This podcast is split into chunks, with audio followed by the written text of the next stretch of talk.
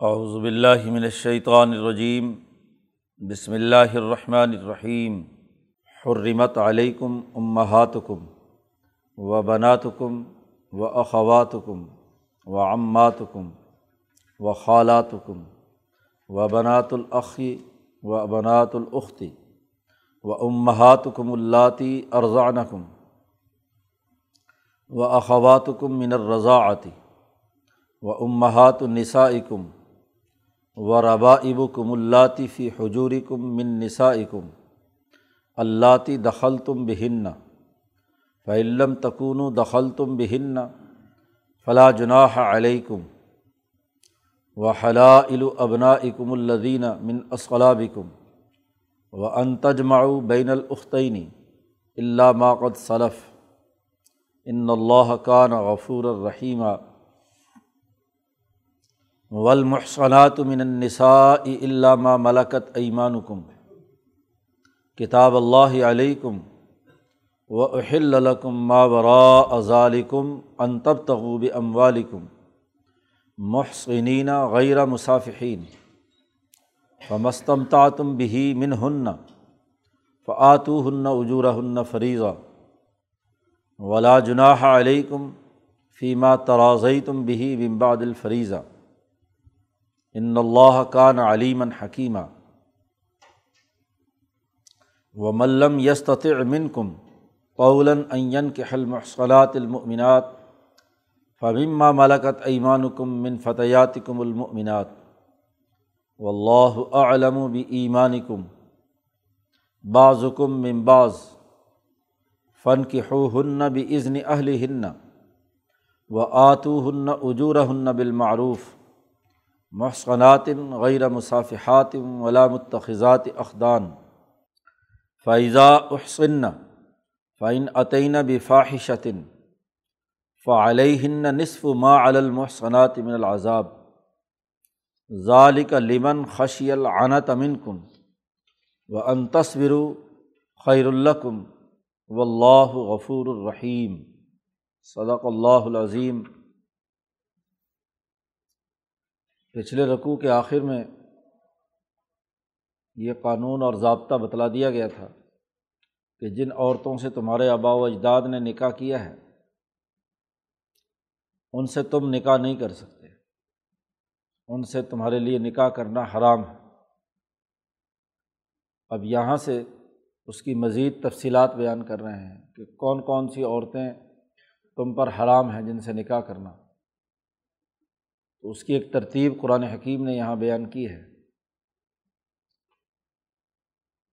شادی اور نکاح کے معاملات میں خاص طور پر معاشرتی حقوق کے حوالے سے قرآن حکیم نے ایک تفصیلی نظام بیان کیا ہے۔ یعنی انسانی تعلقات کے حوالے سے جو ممکنہ خرابیاں ہو سکتی تھیں انہیں دور کرنے کے لیے باقاعدہ ایک سسٹم دیا ہے اور اس میں جزیات تک متعین کر دی ہیں تاکہ اختلاف اور جھگڑا پیدا نہ ہو۔ انسانی معاشروں میں اختلاف، جھگڑا ایک دوسرے کے ساتھ دلی قدورت اور نفرت، یہ معاشرے کے لیے بڑی تباہ کن ہوتی ہے۔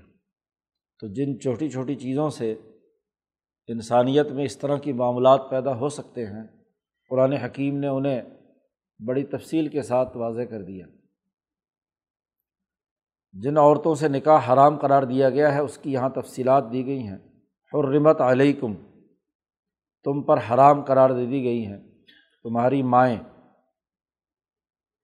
ماں اور ماں سے اوپر جو بھی نانی پڑدانی دادی پڑدادی اوپر تک جتنی بھی خواتین ہیں، تمام اس میں شامل ہیں۔ اور ماں میں اپنی حقیقی ماں بھی اور جو ستیلی مائیں ہیں وہ بھی۔ ان تمام عورتوں کو حرام قرار دے دیا گیا ہے۔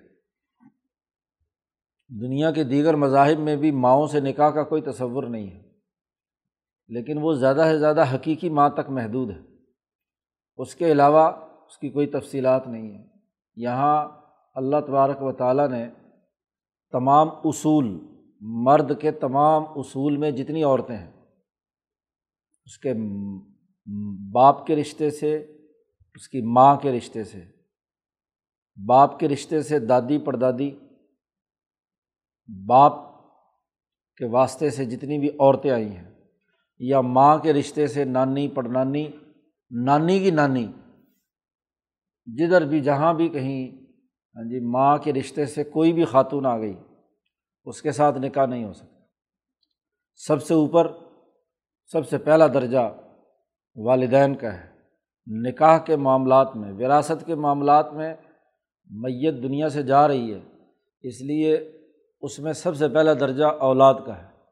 اس لیے وہاں وراثت کے قانون میں سب سے پہلے اولاد کو بیان کیا ہے۔ اور نکاح اب ایک نیا خاندانی نظام وجود میں آ رہا ہے۔ ابھی نئی زندگی کا آغاز ہو رہا ہے۔ یہاں تو ابھی اولاد کا معاملہ ہی نہیں ہے۔ سب سے پہلا معاملہ جو ہے، وہ ماں سے متعلق خواتین کا ہے۔ تو اس لیے ماں اور ماں سے وابستہ جتنے بھی رشتے ہیں، ان تمام کو حرام قرار دے دیا گیا۔ اصول، اسے فقہ کی اصطلاح میں اصول کہا جاتا ہے کہ لڑکے کے جو جتنے بھی اوپر اصول ہیں یعنی دادا دادی، پردادا پردادی اور نانی نانا وغیرہ وغیرہ، تمام، اور عورتوں میں، چونکہ نکاح کا تعلق عورتوں کے ساتھ ہے اس کے بعد اولاد پیدا ہو گئی تو وہ بنا تو کم تمہاری بیٹی، اور بیٹی ہی نہیں، آگے پوتی، نواسی، جو بھی فرو ہے، اس کو فرو کہتے ہیں، شاخیں جو آپ کے جسم سے پھوٹی ہیں۔ ایک وہ کہ جن کا خون آپ کے اندر آیا ہے کسی بھی واسطے سے۔ ہاں جی ماں کا آیا ہے، باپ کا آیا ہے تو باپ کی ماں۔ ہاں جی اسی طریقے سے پھر آگے اوپر تک۔ تو جن پیچھے خون سے جن بن کر آپ کا جسم وجود میں ہوا ہے، ان تمام خونی خواتین سے جو اصول ہیں، ان سے تمہارا نکاح نہیں ہو سکتا۔ تو ایک ضابطہ اور ایک سسٹم دے دیا۔ پہلے کوئی ضابطہ اور قاعدہ نہیں تھا، بس ایک حیوانی تقاضے کے تحت لوگ ماؤں سے کوئی تعلق قائم نہیں کرتے تھے۔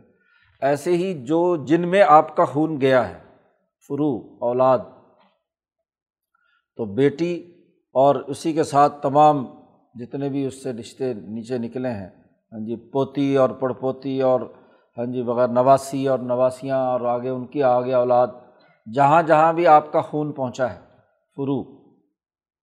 اس کے بعد وہ اخوات حکم بہنیں۔ آپ کے ساتھ جو آپ کی ماں جائے ہیں چونکہ جو خون آپ کے ماں باپ کا آپ کے اندر آیا ہے، تو وہی خون آپ کی بہن میں گیا ہے۔ تو بہن اور پھر بہن کے رشتے سے جتنے اس کے اصول و فرو ہیں۔ جی اخوات حکم بہنوں کے ساتھ ہاں جی بھتیجے، بھانجیاں ہاں جی جو بھی، تو وہ بھی دراصل تمہارا خون ہے، رحم ہے۔ رحم مشترک ہے، رحم کے اندر کہیں نہ کہیں اس خون کا اثر ہے۔ اس لیے ہاں جی بہنیں برابر کی آ گئی اچھا جی پہلے اصول، پھر فرو پھر برابر کی جو تمہاری شاخ ہے۔ وہاں بھی آپ کا خون پہنچا ہے۔ پھر اسی طریقے سے تمہارے باپ کی جو اور ماں کی جو شاخیں ہیں۔ باپ کی شاخ کیا ہے؟ امات حکم تمہاری پھوپھیاں۔ تو تمہارے باپ کے ذریعے سے تمہارے اندر جو خون آیا ہے، وہی خون تمہاری پھوپھی کے اندر گیا ہے۔ اس لیے پھوپھی سے بھی نکاح نہیں ہو سکتا۔ ایسے ہی وہ خالات حکم ماں کی بہن، خالائیں۔ ہاں جی تو وہ بھی وہاں بھی وہ خون پہنچا ہے، اس لیے ان کے ساتھ بھی نکاح نہیں ہو سکتا۔ اسی طرح وہ بنات العخ بھائی کی بیٹیاں۔ بھائی جب ممنوع، بہن تو ممنوع ہو گئی، لیکن بھائی ظاہر مرد ہے، اس سے تو نکاح نہیں ہو سکتا۔ لیکن وہ خون آگے اس کی بیٹیوں میں پہنچا اور جہاں تک بھی پہنچ جائے۔ بھائی کی اولاد میں جہاں تک بھی پہنچ جائے۔ ایسے ہی وہ بنات العخت بہن جو ہے اس کے آگے بیٹیاں۔ بہن سے نہیں ہو سکتا تو بہن کی آگے بیٹیاں۔ ان تمام کو کیا ہے؟ حرام قرار دے دیا گیا۔ البتہ پھوپھی ذات اور خالہ ذات وہاں جا کر خون بہت معمولی سا رہ گیا ہے۔ ادھر سے دوسرے خاندانوں سے ہوتا ہوا خون۔ اگر اس طرح خونوں کی پابندی کی جائے تو آدم کی تو اولاد تو سارے ہی ہیں۔ آدم کا خون تو تمام لوگوں میں گردش کر رہا ہے تو یہ یعنی اس کو کسی نہ کسی جگہ پر جا کر روکنا ہے۔ تو اپنے بھائی اور بہن کی بیٹیاں اور ان سے پھر آگے جتنی بھی ہے، ان کے رشتے سے جتنی بھی خواتین آئی ہیں، ان تمام کو ممنوع ہے۔ ان کے ساتھ نکاح نہیں ہو سکتا۔ اپنے اصول، اپنے فرو اور اپنے برابر کی جو خواتین ہیں اور ان کے جو اصول و فرو ہیں، وہ تو قطعی حرام ہو گئے۔ البتہ باپ کی جو یا ماں کے رشتے سے جو خالہ اور پھوپھی ان سے براہ راست تو نہیں ہو سکتا، لیکن آگے ان کی اولاد جو ہے، سے نکاح ہو سکتا ہے۔ تو یہ نصب کے ذریعے سے یعنی خون کے رشتے سے جو عورتیں حرام قرار دی گئی ہیں وہ کل اصلی طور پر تو سات ہیں۔ ماں، بیٹی اور بہن۔ جی پھر اس کے بعد پھوپھی اور خالہ پانچ اور پھر بہن کی بیٹی اور بھائی کی بیٹیاں۔ تو یہ کل سات کے نام متعین کر دیے کہ ان سے براہ راست، یہ تو وہ ہے جو سات، جو براہ راست جن کا اس کا نکاح نہیں ہو سکتا۔ اور پھر ان کے اصول و فرو ان کے اوپر نیچے جتنی بھی کیا ہے، سوائے ہاں جی پھوپھی اور خالہ کے، باقی جتنے بھی اصول و فرو ہیں، ان کے ساتھ بھی نکاح نہیں ہو سکتا۔ یہ تو پہلا دائرہ ہوگا ایک مرد کے چاروں طرف نصب کے اعتبار سے۔ دوسرا دائرہ جو ہے، وہ رضائی، رضاعت کا ہے۔ خون، جیسے خون ایک ہے، ایسے ہی دودھ بھی ایک ہے۔ دودھ سے ہی بچے کا خون بنتا ہے۔ رضاعت کے زمانے میں، بچپن کے زمانے میں، بعد کے دودھ کی بات نہیں ہو رہی۔ جو بچپن میں انسان کا جو جسمانی ڈھانچہ وجود میں آتا ہے، وہ ماں کے دودھ سے آتا ہے۔ تو جس ماں کا دودھ پیا ہے چونکہ عربوں کے یہاں ہاں جی دیہات میں اپنے بچوں کو بھیجتے تھے، جہاں عورتیں صحت مند اور کھلی فضا میں عربی بھی سیکھتے تھے جو اصل زبان ہے وہ بھی محفوظ رہتی تھی۔ اور وہاں کی نشو و نما میں وہ صحت مند خاتون کا دودھ پیتے تھے۔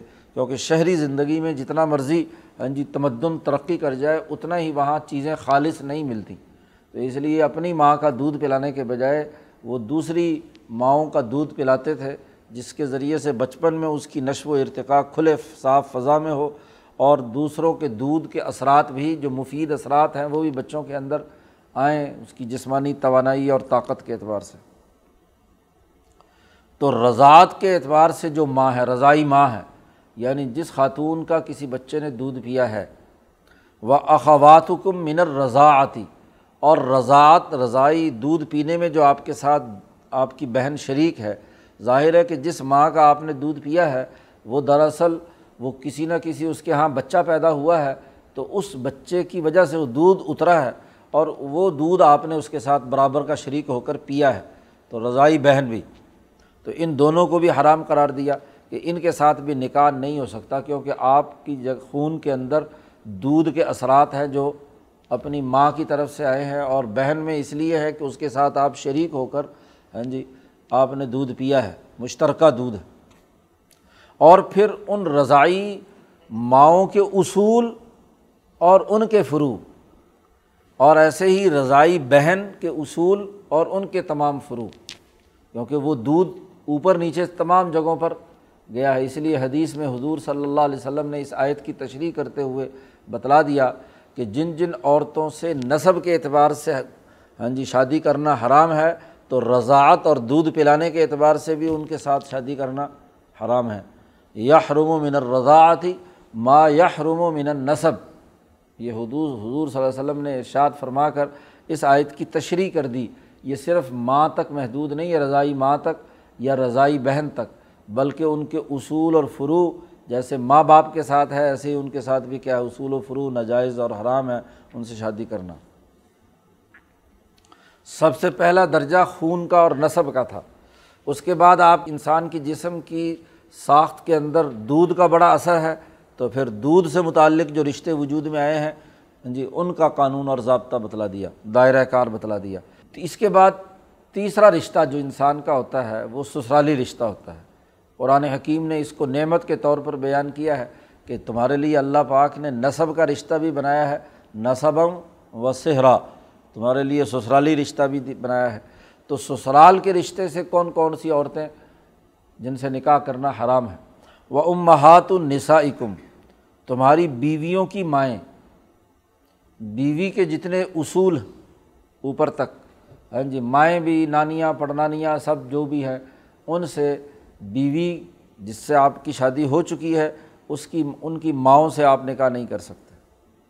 ایسے ہی وہ ربا اب کم اللہ فی حجوری کم من نسا کم تمہاری وہ ربیب بچیاں جو تمہاری گود میں ہے اللہ فی حجور کم یعنی جن کی پرورش تم کر رہے ہو، اور ہیں وہ تمہاری بیویوں سے، لیکن کسی دوسرے خاون سے۔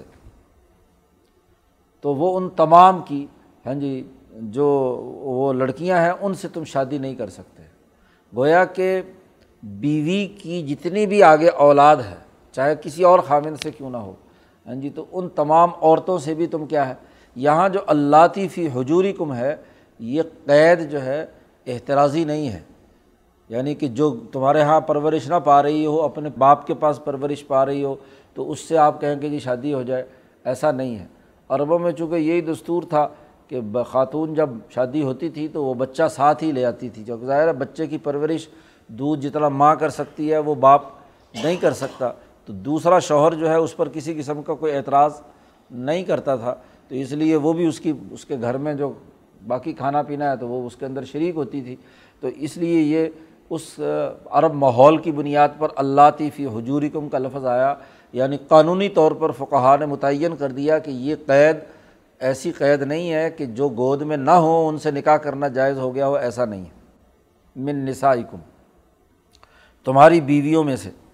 تو گویا کہ بیوی اور بیوی کی ماں اور اس کی اولاد میں سے جتنے بھی ہیں، ان تمام سے بھی نکاح کرنا حرام قرار دے دیا گیا۔ اور اس میں یہ بات بھی یاد رہنی چاہیے کہ یہ جو پیچھے قانون اور ضابطہ بیان کیا گیا، بھائی اور بہنوں کا، یہ بھائی اور بہن چاہے حقیقی ہوں علاتی ہوں یا اخیافی ہوں؟ یعنی وہ ماں کے ساتھ شریک ہیں یا باپ کے ساتھ شریک ہیں یا دونوں؟ ہر ایک کے اصول و فرو کے ساتھ آپ کا نکاح نہیں ہو سکتا۔ بھائی بھائی ہے کیونکہ خون ہر جگہ پہنچا ہے۔ ہاں جی تو وہ اس کی وجہ سے کیا ہے؟ کوئی بھی بھائیوں میں سے یا بہنوں میں سے وہ علاتی ہوں، حقیقی ہوں، اخیافی ہوں، ان تینوں کی تشریح پچھلے رقوع میں وراثت والے میں بیان ہو چکی ہے۔ چاہے وہ ماں کے رشتے سے مشترک ہوں، باپ کے رشتے سے ہوں یا دونوں کے رشتے سے وہ بہن بھائی ہوں، ان میں سے کسی کے ساتھ بھی تمہاری شادی نہیں ہو سکتی۔ یہ شرط جو لگائی ہے کہ تمہاری بیویوں کی لڑکیوں سے شادی نہیں ہو سکتی۔ یہ صرف وہ بیوی ہیں جن سے نکاح ہونے کے بعد رخصتی ہو چکی ہو اور ان کا تعلق قائم ہو چکا ہو۔ وہ عورتیں جن سے کسی سے نکاح ہوا لیکن کسی وجہ سے رخصتی سے پہلے ہی طلاق ہو گئی۔ ہاں جی تو ان کی لڑکیوں سے شادیاں کی جا سکتی ہیں۔ یعنی جن عورتوں سے اس لیے آگے شرط لگا دی اللہ تی دخل تم بہننا یہ شرط جو ہے، یہ احتراضی ہے۔ یعنی یہ قید جو ہے، لازمی ہے، قانونی ہے کہ جن سے تمہارا نکاح ہونے کے بعد رخصتی ہو گئی ہے، تو ان کے ساتھ کیا ہے؟ ان کی بیٹیوں سے آگے نکاح نہیں ہو سکتا۔ جن سے رخصتی نہیں ہوئی، نکاح ہوا تھا، کسی وجہ سے پھر قبل از وقت رخصتی طلاق ہو گئی ہاں جی تو وہ ان کی لڑکیوں سے شادیاں کی جا سکتی۔ اس لیے آگے اس کی وضاحت کر دی۔ فعلم تکون دخل تم بہننا اگر تم نے ان کے ساتھ ابھی جنسی تعلق قائم نہیں کیا، تو فلاں جناح علیکم تو پھر کوئی حرج نہیں ہے، کیونکہ حقیقت میں وہ بیوی بنی ہی نہیں ہے۔ ہاں جی جس کی وجہ سے ہاں جی اس کی بیٹی نے حرام ہونا تھا، تو اس لیے پھر کوئی حرج نہیں ہے۔ اس کے بعد ایک اور رشتہ ہاں جی جو اپنے بیٹے کی نسبت سے ہوتا ہے۔ وہ حلا ابنا اکم اللہ دین من اصلابکم ہاں جی تمہارے بیٹے جو تمہاری اپنی نطفے سے پیدا ہوئے ہیں، اسلاب سے، پشت سے پیدا ہوئے ہیں یعنی لے پالک کی بات نہیں ہو رہی۔ متبنہ جو ہے، وہ کسی اور کا بیٹا آپ نے لے کر اسے اپنا بیٹا بنا لیا ہے، اس کی بات نہیں ہو رہی۔ جو یعنی حقیقی بیٹا ہے، تو اس بیٹے کی بیوی سے بھی نکاح نہیں ہو سکتا۔ وہ بہو بن گئی، بیٹی بن گئی۔ ہاں جی تو اب آئندہ سے اس کے ساتھ ہاں جی سسر کا کوئی تعلق قائم نہیں ہو سکتا۔ حلا ال ابنا اکم اللہ دین من اصلابکم۔ یہ بھی ناجائز ہے۔ ان کے ساتھ بھی نکاح نہیں ہو سکتا۔ خواب بیٹا چلا بھی جائے اور بیٹا فوت بھی ہو جائے۔ ورنہ تو آگے قانون تو آ رہا ہے کہ کسی بھی شادی شدہ عورت سے نکاح نہیں ہو سکتا۔ لیکن وہ اس وقت تک ہے جب اس کا خامند زندہ ہے یا اس نے اسے طلاق نہیں دی۔ یہاں بیٹا اگرچہ دنیا سے چلا بھی جائے یا بیٹا طلاق بھی دے دے تو تب بھی اس اپنی بہو سے جو سابقہ بہو تھی اس سے آپ نکاح نہیں کر سکتے۔ حلا علو ابنا اکم الدینہ من اصلابکم۔ اور وہ ان تجمع بین الاختین۔ اور تم پر یہ بھی حرام قرار دے دیا گیا ہے کہ دو بہنوں کو بیک وقت اپنے نکاح میں رکھو۔ دو ایسی عورتیں آپ کے نکاح میں ہوں، دو دونوں سگی بہنیں ہوں۔ ان میں بہنوں کا اور بہنیں جس رشتے سے بھی ہوں۔ وجہ یہ ہے کہ دو بیویاں جب کسی ایک نکاح میں ہوتی ہیں تو ضرور ان کے درمیان ایک دوسرے سے لڑائی، جھگڑا اور جو سوکن والا معاملہ ہے وہ ضرور ہوتا ہے۔ تو حقیقی بہنوں میں سوکن پن کا پیدا ہونا یہ کیا ہے؟ بڑی خطرناک بات ہے۔ یہ سماجی تعلقات کے حوالے سے بڑی غیر مناسب بات ہے کہ حقیقی بہنیں جن کے درمیان پیار و محبت ہونا چاہیے ایک اتفاق و اتحاد ہونا چاہیے، وہ اپنے معاملے میں کیا ہے، ایک مرد کی بنیاد پر لڑتی اور جھگڑتی رہیں۔ تو اس لیے دونوں کو جمع کرنا بھی حرام قرار دے دیا گیا۔ اللہ ماقد صلف البتہ وہ جو اس سے پہلے گزر چکا ہے۔ ایک حرمت وہ ہوتی ہے عورتوں سے جو ہمیشہ ہمیشہ کے لیے مستقل، کسی بھی موقع پر ان سے شادی کرنا حرام ہے۔ تو یہ وہ وہ بھی بیان کی ہیں۔ اور یہ جو تجماؤ بین الاختین اور آگے اگلا ایک اور قسم آ رہی ہے کہ دوسرے شوہروں کی جو بیویاں ہیں جن کا نکاح ہوا ہوا ہے، ان سے بھی آپ نکاح نہیں کر سکتے۔ یہ حرام ہے۔ اس وقت تک جب تک وہ ہاں جی مثلاً بیوی آپ کی اصل موجود ہے، وہ فوت اگر ہو گئی ہے تو اس کی بہن سے شادی کی جا سکتی ہے۔ اس کی حرمت، اس کی بہن سے شادی کی حرمت اس وقت تک ہے جب تک یہ عورت موجود ہے۔ اسی طریقے سے کسی دوسرے مرد کی بیوی سے نکاح نہیں ہو سکتا، اس وقت تک جب تک کہ وہ شوہر زندہ ہے یا اس نے طلاق نہیں دی۔ اگر اس نے طلاق دے دی تو یہ حرمت یعنی گویا کہ مستقل نہیں ہے، یہ حرمت وقتی ہے، عورت کی وجہ سے ہے جو تاکہ سماجی تعلقات کے اندر کسی قسم کی خرابی پیدا نہ ہو۔ قرآن حکیم نے یہ تمام محرمات بیان کر دیے اور کہا اللہ ماقد صلف البتہ ماضی میں جو کچھ ہو چکا ہے تو اب اس پر تو یہ قانون لاگو نہیں ہوتا۔ اگر کہیں ایسی کوئی حرکت پہلے ہو چکی ہے تو ان اللہ کا نا غفور الرحیمہ اللہ پاک کیا ہے، معاف کرنے والا ہے، رحم کرنے والا ہے۔ قانون کے نفاذ کے لیے یہ لازمی اور ضروری ہے کہ اس سے نفاذ سے پہلے کے تمام کیے ہوئے فیصلوں کو آپ درست مانیں۔ ان کو چاہے وہ بظاہر اس قانون کی روشنی میں غلطی ہوئے ہیں، لیکن اگر ان کو چھیڑ دیں گے وہ ایک نیا پینڈورا بکس کھول دیں گے آپ۔ تو وہ ایک بہت بڑا مسئلہ ہے پورے معاشرے میں، اسی میں تضادات، جھگڑے، لڑائیاں افطراک و انتشار پیدا ہوتا ہے۔ اس لیے ہر قانون بیان کرتے وقت، پیچھے وراثت کا قانون بیان کرتے وقت بھی کہا تھا کہ جو ماضی میں ہو چکا ہے، بس وہ معاملہ جو ہو چکا وہ ہو چکا۔ اللہ پاک معاف کرنے والا ہے۔ تو یہاں نکاح کے قانون میں بھی جو ماضی میں جو کچھ ہو چکا ہے، اس قانون کے نزول سے پہلے تو بس وہ ہو چکا۔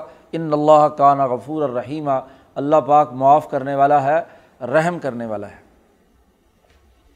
ولمحسنات من النسائی اللہ ما ملکت ایمان یہ پیچھے وہیں عطف چل رہا ہے، حرمت علیکم پر۔ ہاں جی حرمت علیہ حکم کے بعد امہات حکم پر۔ تو وہی عطف چلا امہات حکم بنات حکم اخوات حکم امات حکم وہی کہا ولمحسنات من النسائی عورتوں میں سے وہ عورتیں جن کی دوسری جگہ شادی ہو چکی ہے، محسن۔ شادی شدہ مرد کو کہتے ہیں اور محسنہ شادی شدہ ہاں جی عورت کو کہتے ہیں۔ محسن حسن سے ہے۔ حسن اصل میں تو کہتے ہیں قلعے کو، قلعہ بند ہو جانا۔ تو شیطان کے شر سے بچ کر نکاح کے ذریعے سے انسان ایک حفاظتی قلعے میں آ جاتا ہے، ایک قید میں آ جاتا ہے کہ اب وہ جو جنسی تقاضا ہے اس کے لیے ادھر ادھر منہ مارتا نہیں ہے، شادی ہو گئی ہے تو اب ٹھیک ہے۔ تو وہ گویا کہ صفت احسان اسے کہتے ہیں سواد کے ساتھ ہے۔ وہ دوسری سین کے ساتھ ہے، صفت احسان۔ یہ احسان، تو مرد محسن اور عورت محسنہ۔ تو جو عورتوں میں سے محسنہ ہے یعنی پہلے سے کسی دوسرے خامند کی قید میں ہے، یا اس کے دائرۂ نکاح میں ہے، یا شیطان سے وہ بچی ہوئی ہیں ہاں جی ہر طرح سے محسن کا لفظ استعمال کیا جا سکتا ہے۔ تو ان سے نکاح کرنا بھی حرام ہے۔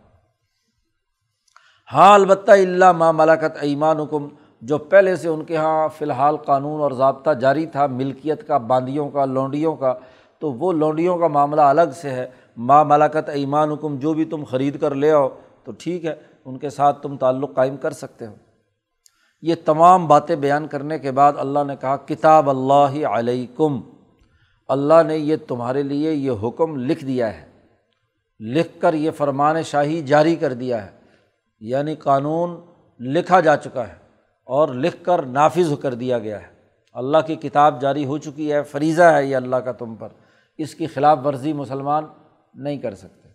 قرآن کہتا ہے وہ اہل الکم ما ورا ظالکم یہ جتنی فہرست دی ہے اور اس سے متعلقہ جتنے بھی یہ ہاں جی عورتیں ممنوع قرار دی گئی ہیں حفاظت کے طور پر، تو اس کے علاوہ ما ورا ظالکم اس کے علاوہ جتنی بھی دنیا بھر کی خواتین ہیں، ان سے تم کسی سے بھی نکاح کرنا تمہارے لیے حلال ہے۔ لیکن اس کے لیے چار شرطیں ہیں۔ شرطیں چاروں پائی جائیں گی تو وہ نکاح ہوگا، صحیح ہوگا، ورنہ وہ ذنا شمار ہوگا۔ وہ ہلکم ما برا ظالکم حلال ہیں تمہارے لیے اس، ان عورتوں کے علاوہ۔ پہلی شرط یہ ہے کہ انتب تغو تم مطالبہ طلب کرو، اس عورت سے نکاح کرنا چاہو۔ زبردستی کا معاملہ نہیں ہے۔ اور وہ عورت بھی تم سے نکاح کرنا چاہے۔ یعنی دونوں کی، لڑکا لڑکی کی اور ان کے خاندانوں کی رضامندی ضروری ہے۔ زبردستی سے۔ ہاں جی آپ یہ کہیں گے جی مجھے قبول کر، اس نے کہا میں نے قبول کیا، تو زبردستی اور جبر سے کوئی نکاح نہیں ہوتا۔ دونوں کے درمیان ابتغاء ہونا ضروری ہے۔ اسی لیے خطبہ یا منگنی جسے کہا جاتا ہے، اس کا اصل ہدف یہ ہے کہ منگنی جو ہے، وہ اپنی رضامندی ظاہر کرنے کا عمل ہے۔ اس کو عربی میں خطبہ کہتے ہیں۔ خطبہ تقریر کو کہتے ہیں۔ خطبہ باہمی رضامندی کے پیغام کو کہتے ہیں، پیغام نکاح کو کہتے ہیں۔ تو پیغام نکاح دینا ہاں جی تو یہ خطبہ جو ہے، سب سے پہلے تو یہ ہونا چاہیے۔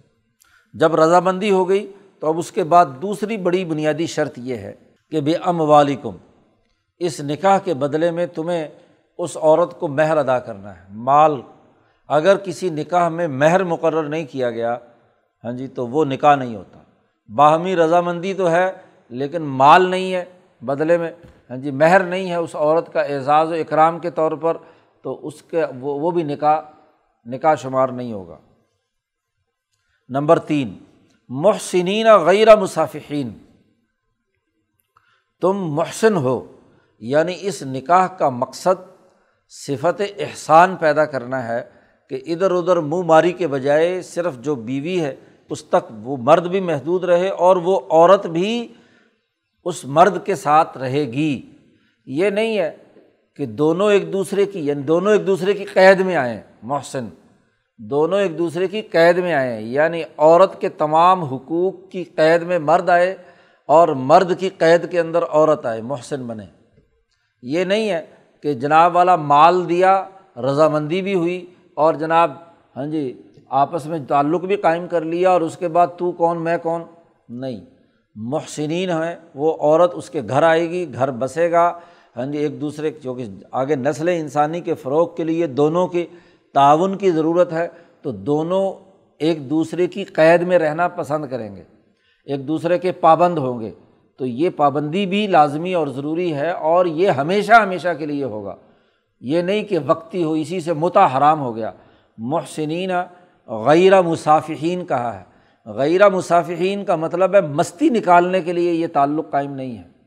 تو متا چونکہ مستی نکالتا ہے کہ وقتی طور پر ایک رات کے لیے، دو رات کے لیے، چند گھنٹوں کے لیے، چند ہاں جی دنوں کے لیے چند مہینوں کے لیے، تو اس لیے متا اسی لیے ناجائز اور حرام ہے کہ اس آیت میں غیر مصافحین کہا۔ صفح اصل میں کہتے ہیں ہاں جی کسی چیز کو بہانا، پانی بہانا، تو یہ جنسی تعلق محض پانی نکالنے کے لیے نہیں ہے، بلکہ یہ تعلق نسل انسانی کے فروغ کے لیے ہے، اولاد پیدا کرنے کے لیے ہے نئی نسل ہاں جی اس کی تعلیم و تربیت، ترقی اور اس کی نشو و نما کے لیے ہے۔ تو دونوں ایک دوسرے کی قید میں آئیں اور محض ہاں جی اپنی خواہشات پوری کرنے کا عمل نہ ہو یعنی ہمیشہ مستقل یہ تعلق ہوگا، دوامی نکاح ہوگا۔ وقتی اگر نکاح ہے تو وہ نکاح اصل میں، نکاح نہیں، چاہے اس میں پہلی دو شرطیں پائی جاتی ہوں، دونوں میں رضا بھی ہو اور دونوں میں مال کا تبادلہ بھی ہو۔ لیکن چونکہ مستقل نہیں رہنا چاہتے، ہمیشہ ہمیشہ کے لیے تو تب بھی نکاح نہیں ہوگا۔ ایک چوتھی شرط جو اگلی آیات میں بیان کی گئی ہے، وہ گواہوں کا ہونا ہے۔ یہ پتہ چلے کہ واقعتاً یہ دو شامل ہیں، تو دو کم از کم انسانوں میں سے گواہ ہوں کہ یہ ہمیشہ ہمیشہ اکٹھا رہنے کے لیے تیار ہیں۔ نکاح کرنا چاہتے ہیں، یہ وقتی نکاح نہیں ہے۔ کم از کم دو، ورنہ اس کے لیے اعلان کرنا یا جیسے وہاں عربوں کا دستور تھا، کوئی ڈھول شول ہاں جی بجایا کرتے تھے تاکہ پتہ چلے کہ فلانا لڑکا اور فلانی لڑکی کی کیا ہے، شادی ہو گئی اور دونوں کف جو ہے دونوں خاندان بھی باہمی رضامندی سے اس معاملے کو طے کریں، تو چوتھی بنیادی شرط ہے گواہوں کا، کم از کم دو گواہوں کا موجود ہونا۔ یہ کم از کم کا مطلب یہ ہے کہ یہ انتہائی مجبوری کے عالم میں، ورنہ تو پورے محلے اور برادری کو جمع کر کے اس اجتماع کے اندر نکاح کا ہونا ہے تاکہ پتہ چلے کہ ہمیشہ کے لیے ان دونوں نے مرد اور عورت نے اکٹھا رہنے کا فیصلہ کیا ہے۔ اس لیے نکاح ان عورتوں کے علاوہ باقی تمام عورتوں سے ہو سکتا ہے ان چار شرطوں کے ساتھ۔ نکاح ہو گیا۔ اب اس کے بعد قرآن حکیم کہتا ہے کہ آگے فمستم تا تم بھی من ہننا جن سے نکاح ہونے کے بعد رخصتی ہو گئی، گھر بس گیا۔ اب لازمی اور ضروری ہے کہ جو مہر آپ نے بطور فریضے کے مقرر کیا تھا، جتنا مہر، تو فعتو ہننا اجورا ہننا ان کا ان کا مہر ان عورتوں کو دو اور یہ فریضہ ہے۔ ہاں جی تم پر فرض قرار دیا گیا ہے۔ عربوں میں یہ بھی دستور تھا، نکاح کر لیا، نکاح کے وقت ایسی طے بھی کر لیا مال، اس کے بعد مرد صاحب جو ہے نا، مرضی ہے، دیں پیسے، نہ دیں۔ ہاں جی تو آج کل بھی جہالت کی وجہ سے لوگ مہر کے پیسے عورتوں کو ادا نہیں کرتے، کسی نہ کسی دباؤ اور پریشر کے ذریعے سے معاف کرانے کے چکر میں رہتے ہیں۔ تو قرآن نے کہا کہ نہیں فعتو ہننا وہ ان کے مہر انہیں ادا کرو اور یہ فریضہ ہے، یہ کوئی تمہارا احسان ان پر نہیں ہے۔ ہاں ولا جناح علیکم فیمہ ترازئی تم بھی ممباد الفریضہ۔ اس مہر مقرر اور فریضے کی ادائیگی کے بعد ہاں جی اگر آپس میں تمہاری رضامندی ہو جائے یعنی خاتون اپنی رضامندی سے ہاں جی کچھ پیسے تمہیں دینا چاہے، پورا مہر تمہیں دینا چاہے ہاں جی اس میں اس کی رضامندی ہو تو وہ الگ بات ہے۔ وہ تو باقی جیسے اپنی ملکیتی معاملات کے اندر ایک دوسرے سے باہمی رضامندی سے ایک دوسرے کو لے دے سکتے ہیں تو وہ تو الگ بات ہے۔ لیکن یہ نہیں ہے کہ تمہارا فریضہ ثابت ہو گیا۔ اور ادائیگی سے یاد رکھو ممباد الفریضہ کہا ہے۔ فریضہ ادائیگی کے بعد، اور اس کے لیے فقہ نے لازمی قرار دیا ہے کہ کم از کم وہ پیسے اس کے ہاتھ پر رکھ کر اس کو آزاد چھوڑ دو۔ اس کے بعد یہ فریضہ اب آپ کی طرف سے ادا ہو گیا۔ اس کے بعد وہ اپنی آزاد مردی سے کسی کو بھی دے، تمہیں دے یا کسی اور کو دے یا اپنے پاس رکھے، تو اس کو دباؤ ڈالنا یا کسی بھی طریقے سے اسے ہراساں کر کے، پریشان کر کے اس کا دیا ہوا مہر واپس لینا، یہ درست بات نہیں ہے۔ ان اللہ کان علیمن حکیمہ بے شک اللہ تعالیٰ بہت خبردار ہے۔ یہ بہت اہم ترین جو نازک معاملات ہیں مرد اور عورت کے تعلقات کے، ان سے اچھی طرح باخبر ہے اور بڑا ہی حکمت والا ہے کہ پوری حکمت کے ساتھ، پوری مسلطوں کو سامنے رکھ کر اللہ نے یہ قانون جاری کیا ہے۔ یہ ایسے نہیں کئی متفقہ ویسے ہی حکم دے دیا ہو۔ تو یہ پوری حکمت اور علم کی بنیاد پر یہ ہے کہ چھوٹی چھوٹی باتیں ہوتی ہیں جو ایک دوسرے کے دلوں میں گریں پیدا کر دیتی ہیں، جھگڑے پیدا کرتی ہیں، اختلاف و انتشار پیدا ہوتا ہے۔ تو ان تمام تر جھگڑوں کو نمٹانے کے لیے یہ دو ٹوک قانون محرمات نکاح کا بیان کر دیا ہے تاکہ ایک سسٹم کے طور پر چیزیں واضح ہو جائیں تمہارے لیے۔ اب یہاں تک تو وہ تھا جو نکاح کرنے کی طاقت رکھتے ہیں۔ نکاح کرنے کے لیے جی بہت ساری چیزوں کی ضرورت ہوتی ہے، خاص طور پر مالی وسائل کی۔ جب بھی گھر بسائیں گے تو کم از کم مرد صاحب جو ہے، کوئی کمانے کے لائق تو ہونا کہیں سے پیسے تو آتے ہوں۔ مفت میں تو شادی جو ہے نا وہ ہوتی نہیں۔ فقیروں سے کون شادی کرے گا؟ اور شادی کے بعد خرچے بڑھ جاتے ہیں۔ بیوی کے خرچے، اپنے خرچے، اولاد کے خرچے۔ تو نکاح کرنا اتنا آسان نہیں ہے۔ قرآن نے کہا و ملم یس من کم طولن این کے حل محسنات المناتی اگر جو آدمی تم میں سے طاقت نہیں رکھتا، مالی طاقت نہیں رکھتا کہ وہ محسن اور مومن عورتوں سے نکاح کر سکے۔ پاک بعض بیویاں جو آزاد ہیں، ان سے نکاح کر سکے۔ کیونکہ آزاد عورت جو کسی دوسرے خاندان سے آئی ہے، تو اس کے عزت ہے، اس کا وقار ہے ہاں جی اس کی بنیاد پر خرچ اخراجات جو ہیں، وہ اس کی ضروریات کے لیے لازمی ہیں۔ اس کا نفقہ بھی، خرچہ بھی پورا ہے، مہر بھی پورا ہے اور حقوق بھی پورے ہیں۔ تو جو آدمی ان سے نکاح کرنے کی طاقت نہیں رکھتا، تو پھر اس کے لیے یہ بھی ہے، اجازت دی گئی ہے کہ فمم ما مالاکت ائی مانکم من فتحیات کم المنات تو تمہارے وہاں معاشرے میں کسی دوسرے کی مملوکہ لونڈی ہے، غلام ہے، تو اس سے بھی نکاح کیا جا سکتا ہے۔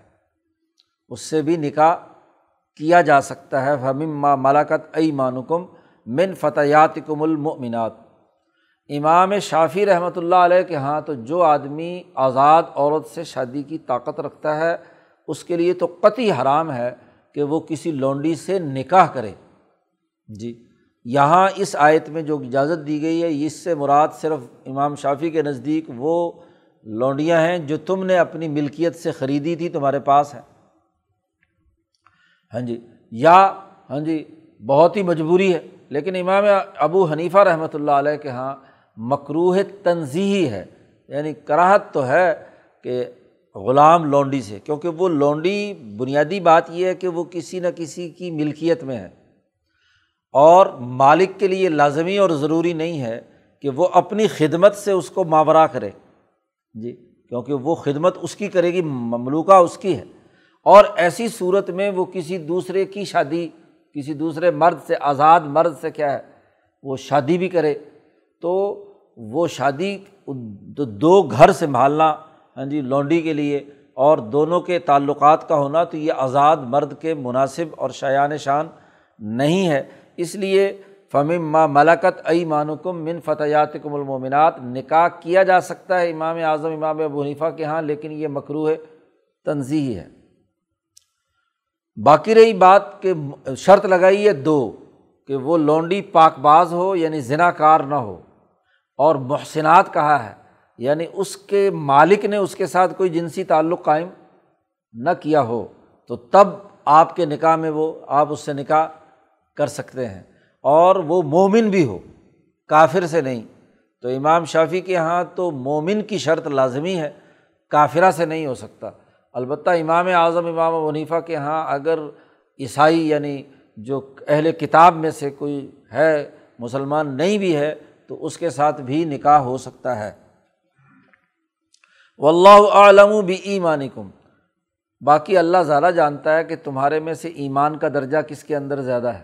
جی کوئی ہاں جی تم نے تو ظاہری طور پر جو ایمان کا اظہار کر رہا ہے یا کر رہی ہے اس کے حوالے سے قانونی نظام بیان کیا جا رہا ہے۔ باقی دلوں کا حال تو اللہ جانتا ہے کہ کس کا ایمان کس درجے کا اور کیسا ہے، کیسا نہیں۔ بعض حکم ممبازن تم مسلمان آپس میں ایک دوسرے کا حصہ ہو۔ تمہاری ایک اجتماعیت ہے، تم ایک دوسرے کا جز ہو، ایک معاشرت کے اندر جڑے ہوئے ہو۔ اس لیے فن کی ہو ہننا بھی ازنی اہل ہننا تو تم ان لوڑیوں سے نکاح کر سکتے ہو۔ ان کے گھر والوں کی اجازت سے۔ جی اس لونڈی کا جو مالک ہے ہاں جی اس کی اجازت سے تم اس سے نکاح کر سکتے ہو۔ لیکن یہاں بھی لازمی وہی شرط ہے کہ آتو ہن اجورا ہن بالمعروف۔ اس نکاح میں بھی اس کو، اس کا مہر ادا کیا جائے گا۔ آزاد عورت کا جو مہر ہے، اس کا نصف ہے، اس عورت کا مہر، آدھا مہر ہے۔ ہاں جی تو آتو ہن اجورا ہن بالمعروف دستور کے مطابق جیسا لونڈیوں سے نکاح کے وقت مہر مقرر کیا جاتا ہے، اس کے مطابق تم انہیں مہر دو گے۔ اور وہاں بھی یہ شرط ہے کہ محسناتن غیر مصافحاتن، کہ وہ محسن بننے کے لیے یعنی جنسی حفاظت اور تحفظ کے لیے شادی کر رہی ہوں۔ غیر مصافحاتن، وہ مستیاں نکالنے کے لیے لونڈیاں جو ہیں، ان وہ شادی نہ کر رہی ہوں۔ یہ نہیں ہے کہ کبھی کسی مرد کے پاس، کبھی کسی مرد کے پاس ایسا معاملہ نہیں ہے غیر مصافحات اور یا ایک اور شرط بھی لگائی ہے، چونکہ وہ لونڈی ہے، لوگ جو ہے نا اس کو ساتھ ہاں جی ویسے ہی فری ہو جاتے ہیں۔ تو اس لیے ولا متخذاتی اخدان۔ لونڈی سے نکاح کی ایک اور شرط بھی لگا دی کہ وہ خفیہ یاریاں لگانے والی نہ ہوں۔ ہاں جی اخدان ہاں جی خدن کی جمع ہے، جنس کے ساتھ بظاہر تو آپ تعلق ظاہر نہ کریں، لیکن اندر خانے خفیہ ہاں جی کوئی ان کے ساتھ تعلقات قائم کر لیے جائیں تو اس کو ہاں جی کہتے ہیں متخذات اخدان اور یہ کہیں مردوں کے لیے بھی شرط لگائی ہے کہ وہ خفیہ یاریاں لگانے والے نہ ہوں۔ ہاں جی تو عورتیں چاہے وہ آزاد ہوں یا لونڈیاں ہوں، ان کے لیے بھی یہ ہے کہ خفیہ طور پر دوسرے مردوں کے ساتھ تعلقات کی یاریاں نہ ہوں۔ اس لیے حضرت نے بھی ترجمہ کیا، نہ چھپی یاریاں کرانے، کرنے والیاں۔ فیضا احسن اب جب وہ محسن ہو گئیں، نکاح انہوں نے کر لیا۔ تو چونکہ عورت کے بارے میں پیچھے آیا تھا کہ چار گواہ ہوں، تو اگر وہ ذنا کرے ولاتی یا تین الفاحشہ چار گواہ مانگے جائیں گے۔ تو یہاں اگر لونڈی، اس نے یہ شادی کر لی، نکاح کر لیا، محسن ہو گئی، تو اب اس محسن سے اگر جرم سرزد ہو گیا ذنا سرزد ہو گیا فعین عطعین بفاحشہ تن تو فعلیہ ہن نصف ما المحسنات من العذاب۔ تو ان کے لیے جو سزا ہے وہ آزاد عورت کا نصف ہے۔ اس کا آدھا ہے۔ یعنی وہاں اگر چار گواہ مانگے جائیں گے تو یہاں دو گواہ ہیں جی کافی ہوں گے۔ اور پھر اس کے بعد ان کے لیے سزا جو ہے، اگر اس کو سو کوڑے ہیں تو یہاں اس کو کیا ہے، پچاس کوڑے لگائے جائیں گے۔ نصف ما المحسناتی من العذاب۔ اور یہ جو لونڈیوں سے شادی کرنا ہے یہ بھی اس لیے اس کی اجازت دی گئی ہے، لمن خشی العناتا من کم جس کو ڈر ہو کہ وہ بہک جائے گا۔ وہ ادھر ادھر کہیں ہاں جی جنسی طور پر اس ذنا کا خطرہ ہے، تو اس کے لیے اجازت دی گئی ہے کہ وہ اپنی حفاظت کے لیے وہ یہ ہاں جی لونڈیوں سے نکاح کر لے۔ ورنہ تو وہ ان تصویروں اگر صبر کرو تم تو خیر اللہ کم یہ تمہارے لیے زیادہ بہتر ہے۔ اپنے آپ پر کنٹرول رکھو۔ اور اس کے لیے نبی اکرم صلی اللہ علیہ وسلم نے روزہ وغیرہ رکھنے کا حکم دیا ہے۔ ان تصور خیر اللہ کم و اللہ غفور الرحیم۔ اللہ تبارک و تعالیٰ بہت ہی معاف کرنے والا ہے اور رحم کرنے والا ہے۔ تو پورے رقوع میں نکاح کا مکمل قانون اور جن جن عورتوں سے نکاح ہو سکتا ہے اس کی پوری فہرست قرآن حکیم نے بیان کر دی۔ تو گویا کہ پورے نکاح کے تمام امور کو اس کو بطور ایک سسٹم کے متعین کر دیا کہ اس دائرے سے باہر آگے پیچھے نہیں جا سکتے۔ اللہ تعالیٰ قرآن حکیم کو سمجھنے اور اس پر عمل کرنے کی توفیق عطا فرمائے۔ اللہ